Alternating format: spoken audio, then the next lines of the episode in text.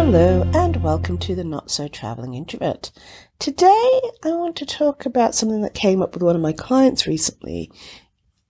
The question they asked was Do I have to tell everyone what I do? Should all my friends and family see all my creative projects and work? Should I be telling everyone what I do? Because I don't really want to, because my work is very personal to me and they might not understand. Uh, but I've been told everywhere that, you know, I should go ahead and tell everyone because you don't know who they know. And so that's how you network and get your name out there. And it's a really interesting question because a lot of us would like to have our job or our career or our business, but also keep our personal life separate. And um, sure, you are more than welcome to tell everyone what you do, but if it's awkward or you don't want to, or it would lead to more questions that you then have to explain stuff that you don't want to, or, or it would take away from what you're doing, or just take up more headspace, don't feel that you have to.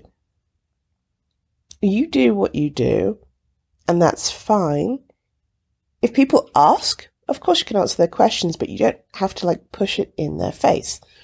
Especially if they're not even your ideal client or customer or avatar or whatever word you want to put in there.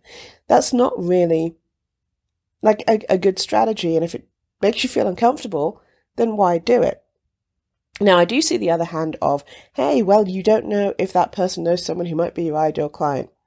But you awkwardly explaining your work or not really sure how to explain it isn't giving your work the best um, sort of viewpoint or letting people understand really easily. And so you're not doing your work any favor if that's how it goes. It's better off to send people to a website or a blog or your portfolio or whatever it might be. Um, and then the other thing that sort of came up as a side question for this was um, privacy issues.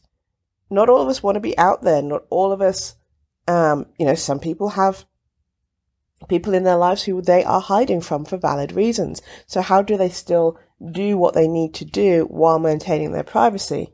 And so there's some very good examples out there of people who have built brands and names for themselves in their niche, and yet we don't really know anything about them personally. We might not even know what they look like. There is um, an artist out there.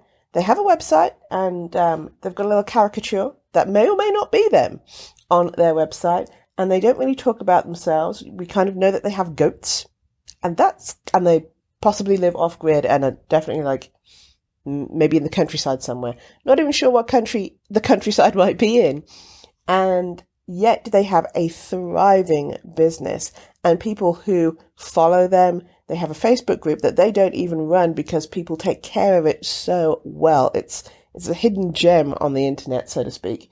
Um, and they pop in every now and then, and the Facebook name is under their name, but they started it, and then we're like, you know what, this isn't where I want to spend my time. This isn't the space for me. What I'd really like is X, Y, and Z.